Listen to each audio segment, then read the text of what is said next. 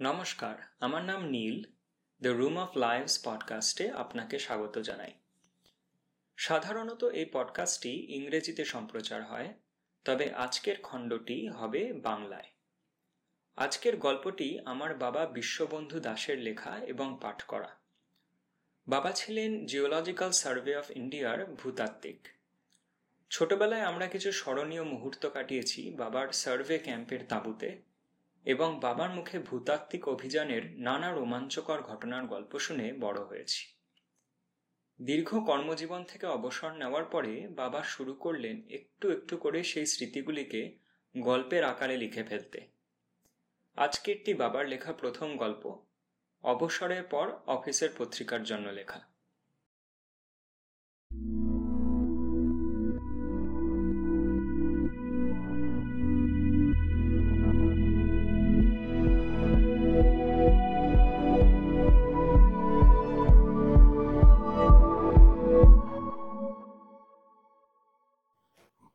দুয়ার খুলে।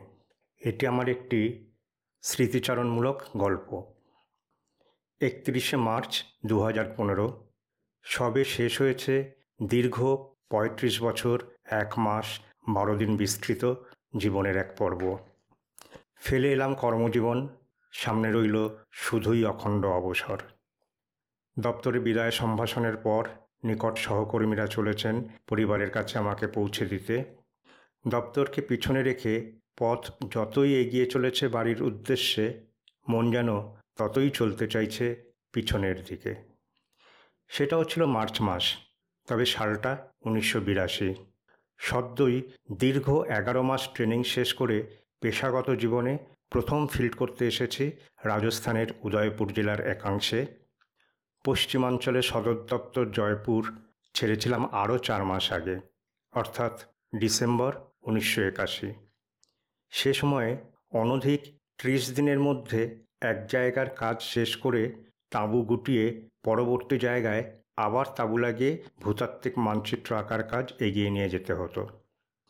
এবার তাঁবু লাগিয়েছি ঝুন্ট্রি নামে ছোট্ট এক গ্রামের লাগোয়া এক একাকী টিলার উপরে। এই গ্রামেই কুয়ো থেকে মিলবে পানীয় জল। পাশের গ্রামেই আছে সদর দপ্তরের সঙ্গে চিঠিপত্রে যোগাযোগ করবার জন্য গ্রামীণ ডাকঘর আর সপ্তাহের হাটের দিনে শাকসবজি। টিলার সামনে দিয়েই যে ধূসর পথের রেখা ডাইনে বায়ে প্রসারিত, তাতে একটি যাত্রীবাস বেশ দূরের মফস্বল শহর কোজাভাড়ায় দিনে একবার যাতায়াত করে। কাজেই সব দিক বিবেচনা করে ঝুন্ট্রি গ্রামের সেই টিলাই হলো আমার পরবর্তী এক মাসের ঠিকানা। ট্রেনিং চলাকালীনই বিয়ে হয়েছিল। সঙ্গে তাই মমতা। সকালে কাজে বের হওয়ার আগে প্রাতরাসের জন্য আর কাজ শেষে ফিরে প্রায় বিকেল নাগাদ আহারে বসতাম তাঁবুর চিক্ষেরা ছোট্ট জায়গায়। পিলার উপর তখন বইত শীতল, মন জুড়ানো হাওয়া। অথচ দুপুরে পাথুরে জমি মার্চ মাসের দাবদাহে তৈরি করত অসহ্য গরম। চিকের বাইরের দৃষ্টিতে সব কিছুই লেলিহান গরমে কম্পমান। সকালে বা বিকেলে চিকের বারান্দায় বসলে দৃষ্টি অনেকটাই অবারিত। কেবল সামনে কিছু দূরে আড়াআড়িভাবে প্রসারিত আরাবল্লীর নাতি উচ্চ রুক্ষ এক পাহাড়ের শিরা। সে পাহাড়ের ঢালে আর শিরা বরাবর ছড়ানো ছিটানো ঘর নিয়ে আরও একটা গ্রাম। তুলনায় বড় ঝুন্ট্রি তাঁবুর পিছনের দিকে হওয়ায় সাধারণত দৃষ্টির আড়ালে রয়েই যেত। চিকের বারান্দায় বসে বাম দিকে কোনাকুনি তাকালে নজরে আসত শীর্ণ এক মজা নালা। বাস চলবার পথটাকে ভিজিয়ে দিয়ে একদিক থেকে আরেক দিকে বয়ে চলে আর পথেই সবুজ প্রাণের সঞ্চার করে লালন করছে এক সবুজ বক্ররেখা। সেই একমাত্র আশ্রয়ে দিনভর নাচানাচি করত কিছু কাদা খোঁচা পাখি।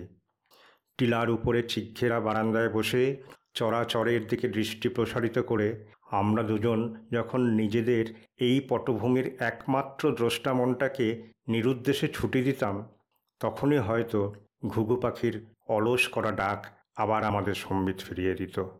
এভাবেই মানচিত্র তৈরির কাজের সঙ্গেই মগ্ন রয়েছে রাজস্থানের রুক্ষ প্রকৃতির মাঝেও তার রূপ ও রসকে উপলব্ধি করতে। এক সন্ধে আমাদের কাছে এক বৃদ্ধ ধীর, গাম্ভীর্যপূর্ণ পদক্ষেপে তাঁবুর পিছনের দিক থেকে এলেন। আলাপচারিতায় তিনি আমাদের এ হেন এক অখ্যাত গ্রামে এমনভাবে তাঁবুবাসের উদ্দেশ্য, আমাদের আদত নিবাস, সঙ্গে দৈনিক মজুরিতে কর্মরত ছেলেদের বৃত্তান্ত ইত্যাদি সবই জানলেন। নিজেকে ঝুন্ট্রি গ্রামেরই এক বাসিন্দা বলে পরিচয় দিয়ে জানালেন, তিনি আমাদের তাঁবু খাটাবার দিন ইস্তক পর্যবেক্ষণ করবার পর কৌতূহলবশতই আজ এসেছেন আলাপ করতে। বিদায়ের জন্য উঠে তিনি জানতে চাইলেন এই গ্রামে আমাদের কোনো রকম অসুবিধা আছে কি না? তাঁবু ফেলবার জন্য সরকারি টিলা, পাশেই জলের কুয়ো, নজরের মধ্যেই ঝুন্ট্রি গ্রাম, অনতি দূরে হাট আর ডাকঘর, সারাদিনে একবারের জন্য হলেও মফস্বল শহরের সঙ্গে বাসে যোগাযোগ। এর বেশি ভূতাত্ত্বিকের আর কি প্রয়োজন? তবুও বৃদ্ধকে জানালাম আমিষাসী হয়েও এক নাগারে শুধুই শাকসবজি খাওয়ার অসুবিধার কথা। নিরুত্তর বৃদ্ধ যেমন ধীর পায়ে এসেছিলেন তেমনই ধীর পায়ে গ্রামের দিকে ফিরলেন।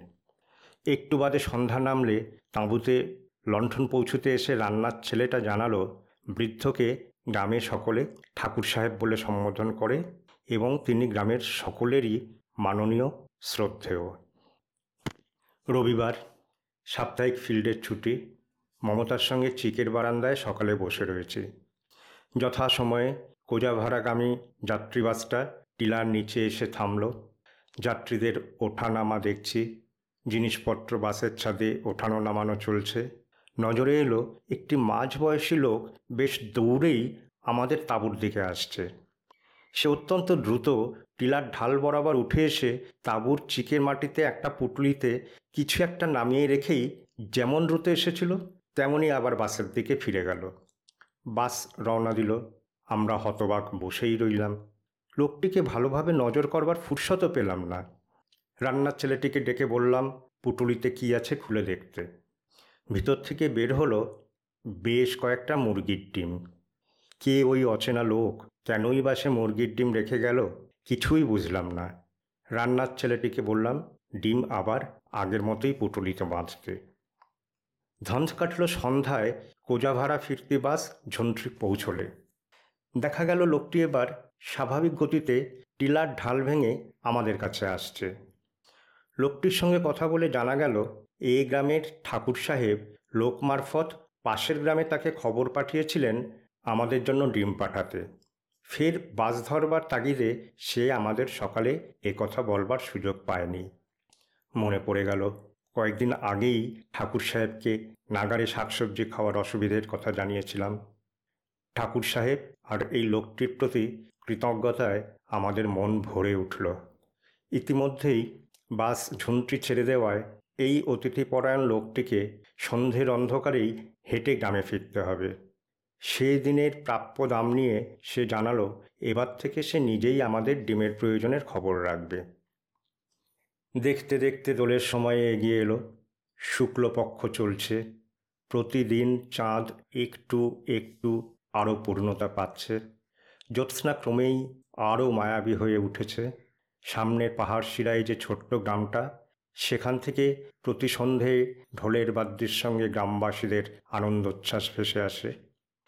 চরাচরকে জ্যোৎস্নায় ভিজতে দেখি আর দিন শেষে কর্মক্লান্ত গ্রামবাসীদের আসন্ন হোলি উৎসবের প্রস্তুতির আঁচ পাই ঢোলের আওয়াজে।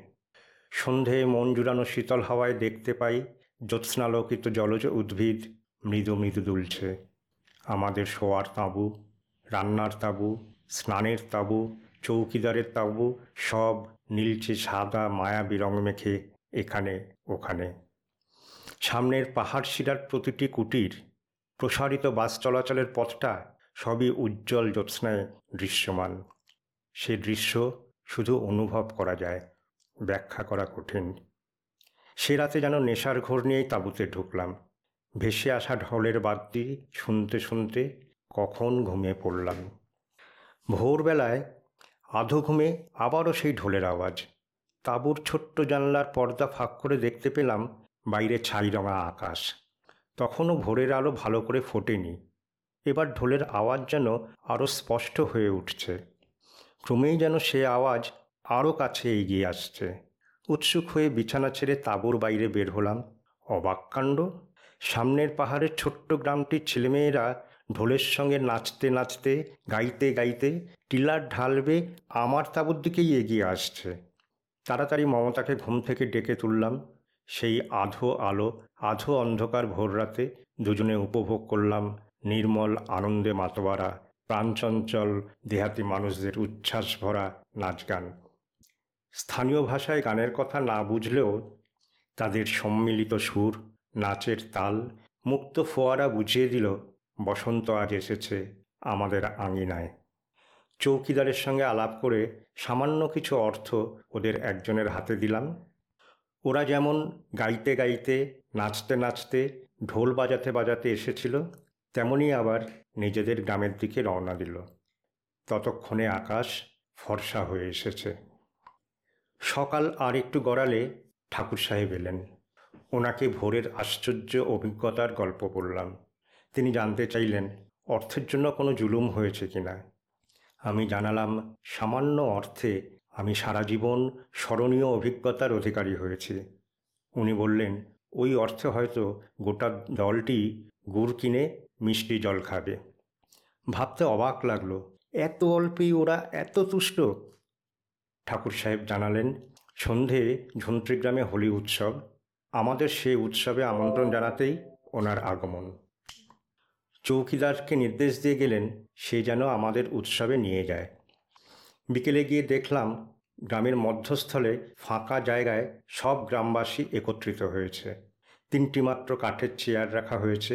একটি ঠাকুর সাহেবের, বাকি দুটি আমাদের দুজনার। উৎসব উপলক্ষে মহিলারা রঙিন ঘাগরা, চেলি, ওড়না আর ভারী ভারী রূপর গয়নায় সেজেছে।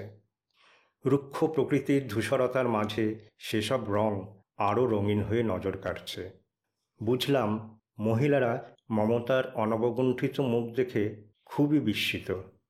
পুরুষরা পরিষ্কার ধুতি জামা আর বিশাল রঙিন পাগড়িতে সজ্জিত।